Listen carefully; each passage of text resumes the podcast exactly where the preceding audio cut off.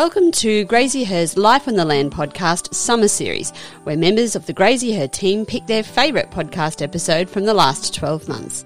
Hope you enjoy another look at these amazing stories. Hi, my name is Sally and I look after advertising here at Graziher. My favourite Life on the Land episode this year has been with Kim's story. The floods last year were phenomenal and the story about Kim and her community, oh, you just have to listen to it to believe it. I also was affected by floods, but nothing, nothing compares to what these guys went through. I spoke to Kim a little while ago about her online store, the Little Farmer Store. Um, and if you're looking for a store to support or looking for some great kid, kids things, please go online and have a look. But in the meantime, enjoy the episode with Kim.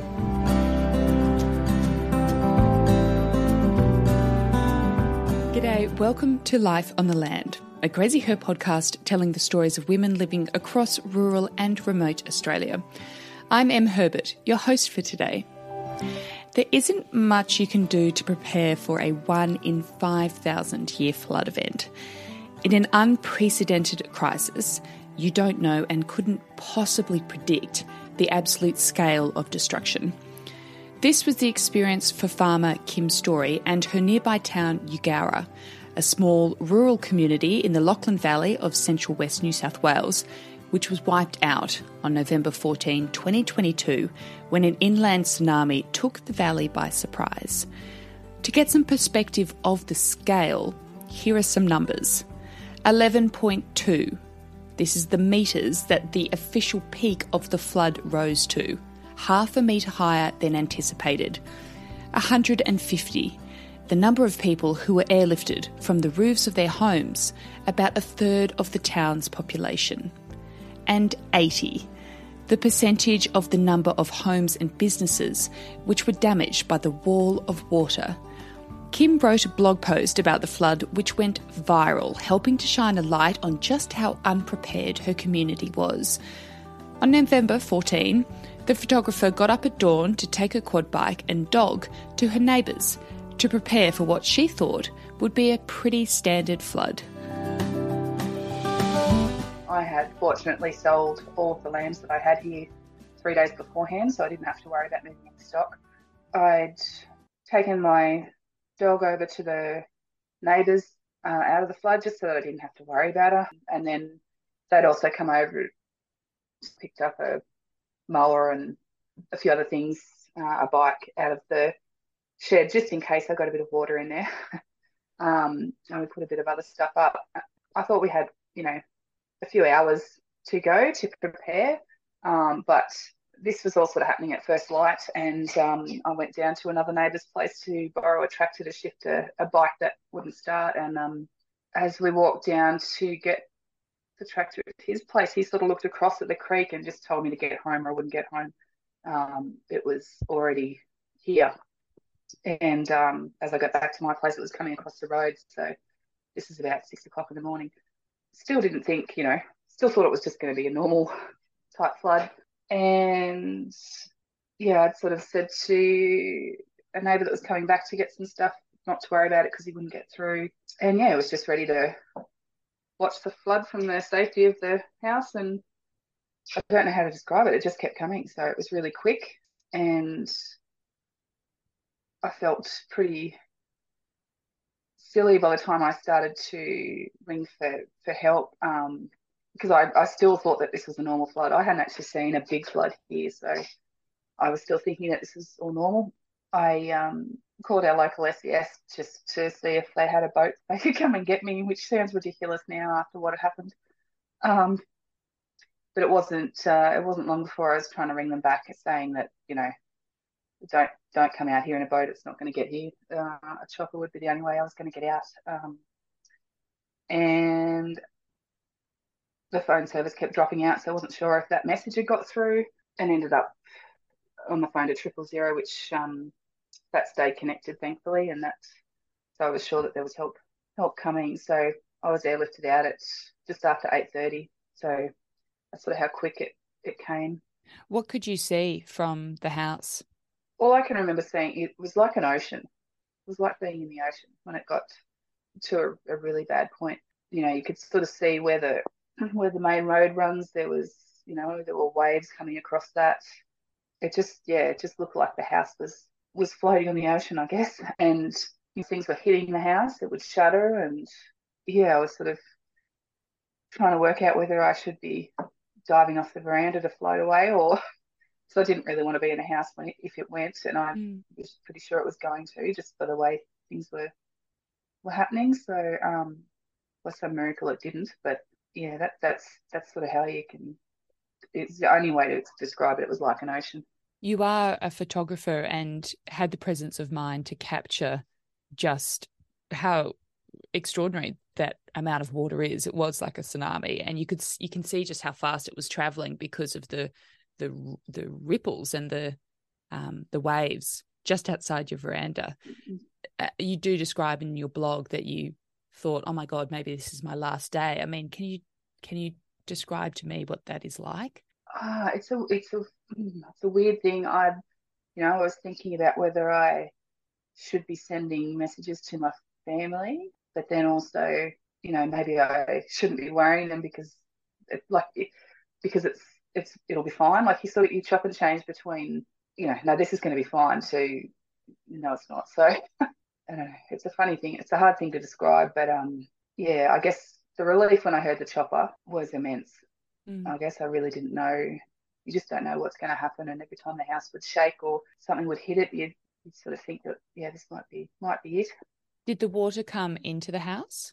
Yeah, so my house is sort of up on stilts anyway, um, but it, it did come into the house, and I'd only sort of jokingly said to the neighbour much earlier that, you know, wonder if it'll come in the house. And he said to me, you know, if it goes in your house, I'm in a world of trouble down here. Like, don't be ridiculous type thing. I mean, that that's really the first point where I could acknowledge that no, this is definitely not a normal thing, and when the chopper got to me, we needed to go and find him as well because, you know, I was wondering where he was going to be if it was coming in my house. So it sort of started coming, yeah, leaking in through skirting boards at one end. And thankfully it didn't come in too deep. I, I sort of got out not long after it started coming in. But um, yeah, that was a, a frightening thing, really. I started putting a few things up out of the way, my camera gear and other a few other odds and ends that seem really strange at the moment. But um, I sort of gave up on that because I just thought this house isn't going to be here. What am I doing? So I didn't end up putting many things up at all.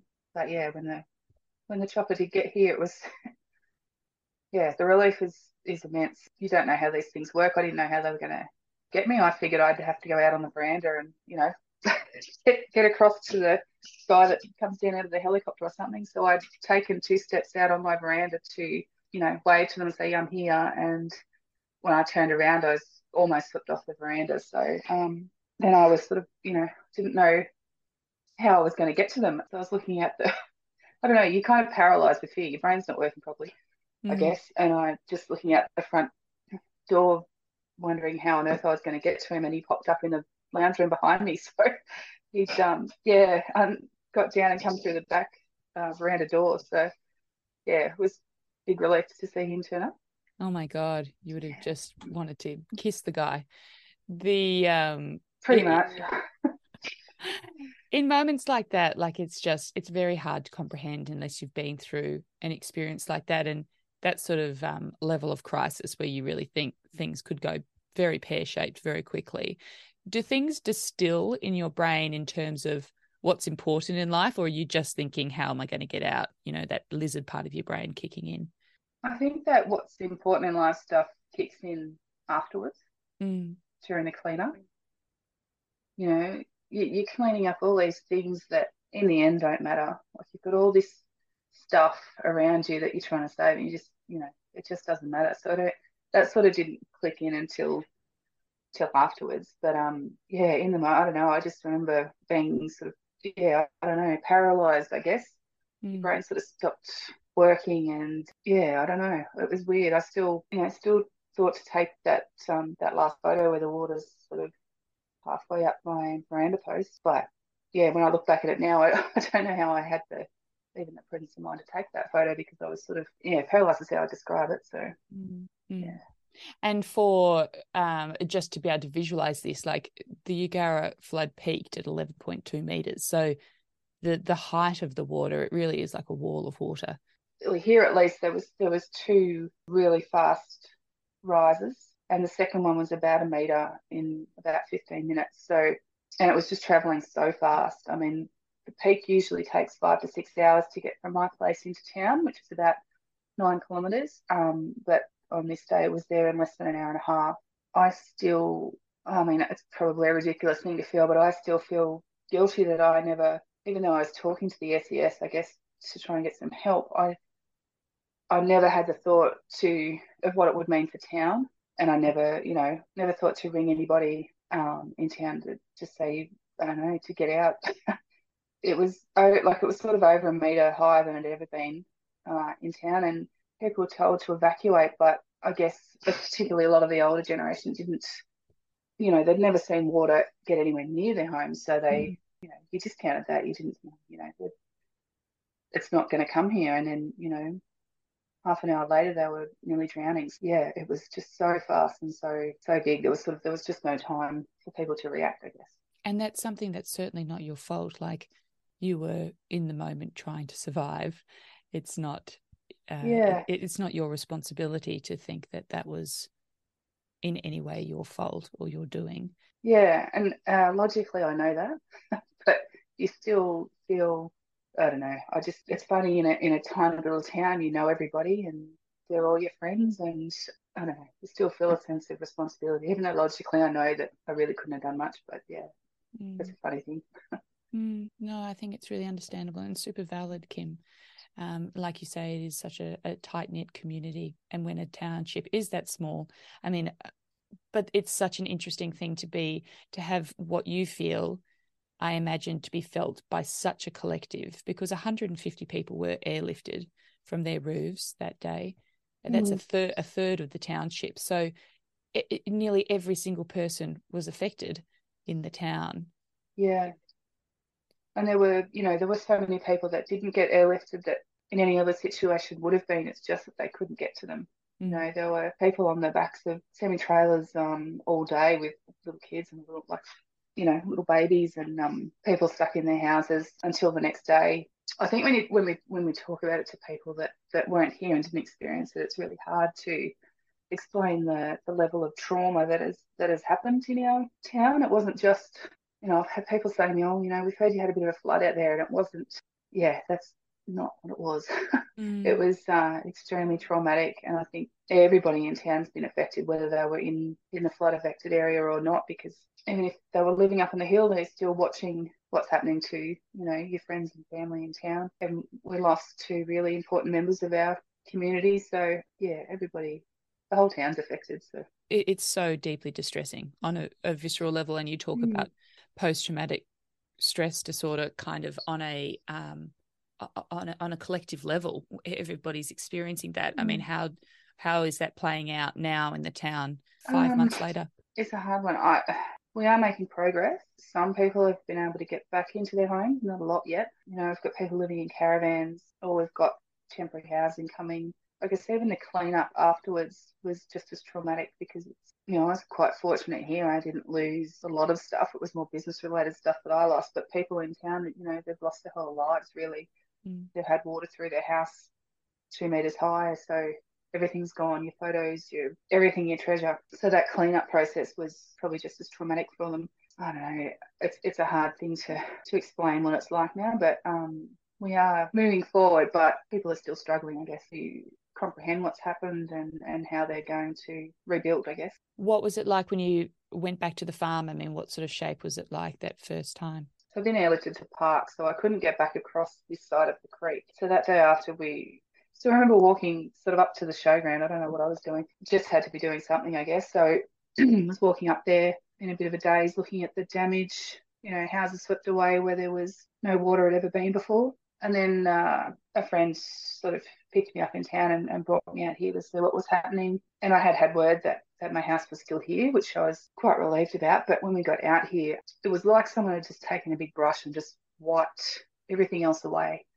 All the fences were gone, some of the trees were gone, sheep and cattle yards well, sheep yards were gone, the cattle yards were in a big pile. It was just, yeah, I don't know. It was, was just, yeah, everything was gone. I didn't sort of quite hard to take in, I guess, because mm. you know you worked, you worked really hard to build something on your farm. It's not just your home. You've worked really hard to get the farm to to the point that it's at, and to see it all just gone is um yeah, really hard thing to to comprehend. You just don't even know where to start. I had so many offers of help, and I just I don't know. You couldn't sort of. I just say, look, thanks. I don't know what I need. yeah. Oh, Kim, I'm so sorry. It's so shit. It's mm. um yeah. It's, it's, a really really shit thing that you went through and that everyone in Eugowra mm. went through, and that's just as as bare as it is. I mean, that's what you come down to. Mm. Um, but you know, in in those moments of real crisis, like people, the best of humanity really is shown as well. What were some of the stories of the heroes of of that time? The people who did some incredible things or really went out of their way to help others. Oh, there's so so many stories. The ones that spring to mind is a couple of teenagers in town. One's 18, one's 16. They went around and saved a lot of people in their youth. Um, you know, these two kids just really stepped up and saved a lot of people. They're quite amazing. This, there's just so many stories. It's it's hard to pick one out. I guess after it happened, I mean, on the Tuesday, I think everyone was still sort of still in shock and word was still getting out. But by the Wednesday, people from all over the place just turned up with machinery and cleaning gear. And I think no one's got any idea how many people were here, but it felt, it felt like thousands and thousands. You could hardly move in town for, for people and machinery and vehicles. And yeah, the amount of people that, that turned up to, to help with the cleanup was just was just incredible. So for yeah, for two weeks or more, it was yeah, it was just crazy with people in town just helping people clean out, rip gyprock off that was wet, you know, all that sort of stuff. And then I was, I sort of look after a lot of the social media pages for Eugowra community groups, and I was getting so many offers of help coming in through those pages that um, on the Wednesday I was, I just sort of yeah decided that that's the way best way I was going to help was to try and coordinate all that stuff. So yeah, since then I've been at the showground of town um, which was our sort of evacuation centre and now recovery centre, helping out with donations, coordinating donations and and the you know the GIVIT flood appeal and helping our residents you know come in and get vouchers for household items that they need. So yeah, that's sort of what's been happening since. So how does that um that actually work and and what do people in Eugowra need now? We had a lot of support um, in the early days with donated items like clothes and food and that sort of thing. We've probably progressed past that now and, and we really just need funds which goes into our GIVIT give our Flood Appeal, and that way we can, um, you know, someone can come in and request all the things that they've lost as far as white goods, furniture, bedding, clothes, all that sort of stuff, uh, and we can fund vouchers to local businesses so that they can go and purchase those things. It gives them back a little bit of control too, because you've lost all control of everything when uh, when you've had two meters of water through your house. So to have that little bit of control back is to go and choose something that's going to suit you and your home is uh, is a really good thing as well. That's um yeah, that's how that works. And in terms of the rebuilding, because eighty percent of the the homes in Eugowra were affected, how is that going, and and what's the the road to recovery looking like there? Support from government's been really good on that on that level. Um, we had um, over 100 caravans arrive in the first few weeks to get immediate, you know, immediate shelter for people. And now that's like the next stage is these little modular buildings that can go on on your block while you rebuild your house. So uh, people can have those for around two years. So that's the next sort of stage that's happening. And yeah, sort of demolitions are starting on I think around 28 homes that will need to be demolished. So that's starting to happen. Um, and then yeah, people are just working on rebuilding their homes, which you can imagine when there's over 200 houses that need rebuilding that that's a really slow process because mm. you can't get tradies or not everybody can get someone there to get that work done quickly so and you know not a lot of people were insured for flood because it was just $30,000 a year even if you weren't even if you'd never had water near your house before so yeah, that's where the, the need for funds comes in because whatever we can help people with allows them to spend a bit more on repairing the house. So in that sort of experience, like it's a bit of a vicious cycle, isn't it? Because people couldn't afford to to insure against flood, but then you're rebuilding for mm. everything. So it's not like you can leave or really start again because what are you starting again with? You're not selling your house yeah. and taking that money and going somewhere else. Yeah, that's exactly right. You've purchased a house that's above a one in 100 year flood level Yeah. where you know you would imagine you'd be safe, and yeah, this was just so much bigger than that. So, Yeah. Along comes a one in 5,000 year flood, and you just think, well, yeah, get your ark. yeah, exactly. Saying that, um, you know, it was after during the cleanup that things really distilled in, as to what was important. What what really sprang to mind to you uh, in the aftermath of the flood? Um, just that people are important and not all the things we surround ourselves with. You know, I love books and I have a bookcase there full of books that I've read that I'll probably never read again, but I just, you know, have held on to them because they're a good book. But when the helicopter was here and I opened the door to go out and wave to them, the spray from that had gone all over these books and I was starting to get moldy. And I just looked at them and thought, it's just not even, why have I even got these? It's just not even important. I'm cleaning up all these things that just, they don't matter. So it became quite easy on some level to start throwing things out that, you know, I thought were important, but just aren't. Like you looking after people is, is the important, um, important thing in life, I think. That's the kernel of it all, isn't it? And Mm. how is. Eugowra going? I mean, as a community, how would you describe Eugowra? Oh, it's amazing. People just, uh, it didn't matter who, who it is, who got on with who, who, nothing mattered after this had happened. Everyone was on the same level. We'd all been through the same thing, and everyone just got in and helped everyone else. And it's still like that. It's just such a tight knit community. I mean, we were before, but now we're we really are tight knit, and we're just getting in and getting things done. You know, we have had comments that we're ahead of maybe other communities that have gone through things like this, which makes us, you know, makes you really proud of your town and your community that we've been able to get in and get on with things to a, to a certain level and just help each other out. And that'll that'll be going on for a long time. It's going to be at least sort of 12 or 18 months before we anywhere back to being norm back to normal. Well, we're truly looking after each other, which is really good. And for you, with your house, uh, you're looking at. Did you end up moving it, or is that something you're still looking into into doing? Um, I still want and need to, but it just depends on whether I can actually afford to. yeah, trying to get the farm back up to a level that it can operate again is taking uh, most of the, the finances. So um, yeah, it's definitely still something that I that I want to do. I mean, where this house has been built, it's the rate the water comes through here. I just, I don't want to go through that ever again, and I we're probably never going to see an event like that before, again. But it's happened once, so yeah, I just don't want the risk, I guess. So yeah, I'm still working on doing that. It's just not sure when. And on a practical sense, on the farm, what is your priority list? Where are you? What are you working through? Uh, so fencing um, is the priority. You, there was, I think, 400 metres of fence left on the whole place. Everything else was just gone. So I was very lucky that some contractors were working up the road um, that could fit me in enough to get boundary fences and things done. There's a little bit left to do before I can get stock back here, but seeing the progress is really good. And then, you know, I need to replace sheep yards and watering points, all that sort of stuff. So yeah, that's that's a big task. And I've only got a small farm. There, you know, there's people around here that have lost hundred, well, hundred kilometres of fencing as well as whatever else. So farms along the creek and the river here are really taking a big hit. And stock numbers as well. Yeah, exactly. I was oh, so fortunate that I sold all my lambs the week before it happened. Otherwise, you know, that all would have been gone. So I've got neighbours that have lost quite a few sheep well as, you know, machinery and fencing. It's a, big scale of, of loss. So, what drew you to to write the blog about the about that day? Oh, I just needed to get it out, I think. I'd um think that was about three weeks after it had happened that I wrote that and I felt so much better after I got that out. I just I kept I kept getting, you know, a few messages asking how I was going and I just thought, oh, the best way to do this is just to put a, a post up about it. But yeah, the post ended up being a blog. Um and yeah, I just I just needed to get it out. It felt yeah, felt like I was just spewing things out on onto paper, but um bit of a mental health thing, I think, to get that out at the time. And what was the response like? Oh, the response was huge. Um, I had so many um, really beautiful messages, calls, emails, and then quite a few people went shopping on my website as well, which which really helped me at the time. So yeah, that hand up was was amazing as well. So I'm um, yeah forever grateful for that support that people gave me at the time. Well, that is one thing that people, uh, other than donating to the GIVIT Fund, I mean, Kim has some very beautiful photography books. So if anybody needs a coffee table book for uh, a, a Christmas gift or a gift for yourself, then highly recommend jumping on her website.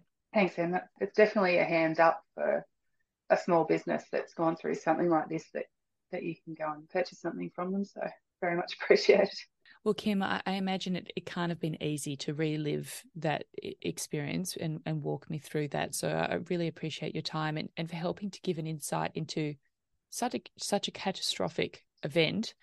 But it's so important to do mm. so so that we have some understanding and, and can hopefully help in any way. Yeah, thank you so much, Em, for having me on. It was really great to shine another light on, on what's happened. here. I guess thank everyone for their support so far too, which has been amazing. Because the media cycle moves so quickly. You know, you were on the headlines for a blip and then it's gone and then you don't hear anything about it. So it's uh, the, the struggle goes on and the, the road to recovery is long. So yeah, it's been fantastic to talk to you. I really appreciate it, Kim. Thanks, Em. It never fails to amaze me how quickly life can change. Homes lost, a lifetime of precious possessions upended, employment inextricably altered, an imagined future completely shifted in a matter of days, hours, or minutes. What really drove home to me after chatting to Kim was how quickly these massive events drop from the news cycle, and yet their effects are felt so deeply by those impacted for months and even years later. But in the worst of times, the best of humanity is often seen. That always rises like cream to the top. Eugowra is tough, and its people are even tougher, bounded by the experience last November. Thank you for getting this far in. We love you for your support. Spread the life on the land word by sending an episode to your loved ones and share on your socials. Every share helps raise awareness of our storytelling. Until next time, keep well. My name is Em Herbert, and this is a Graziher podcast.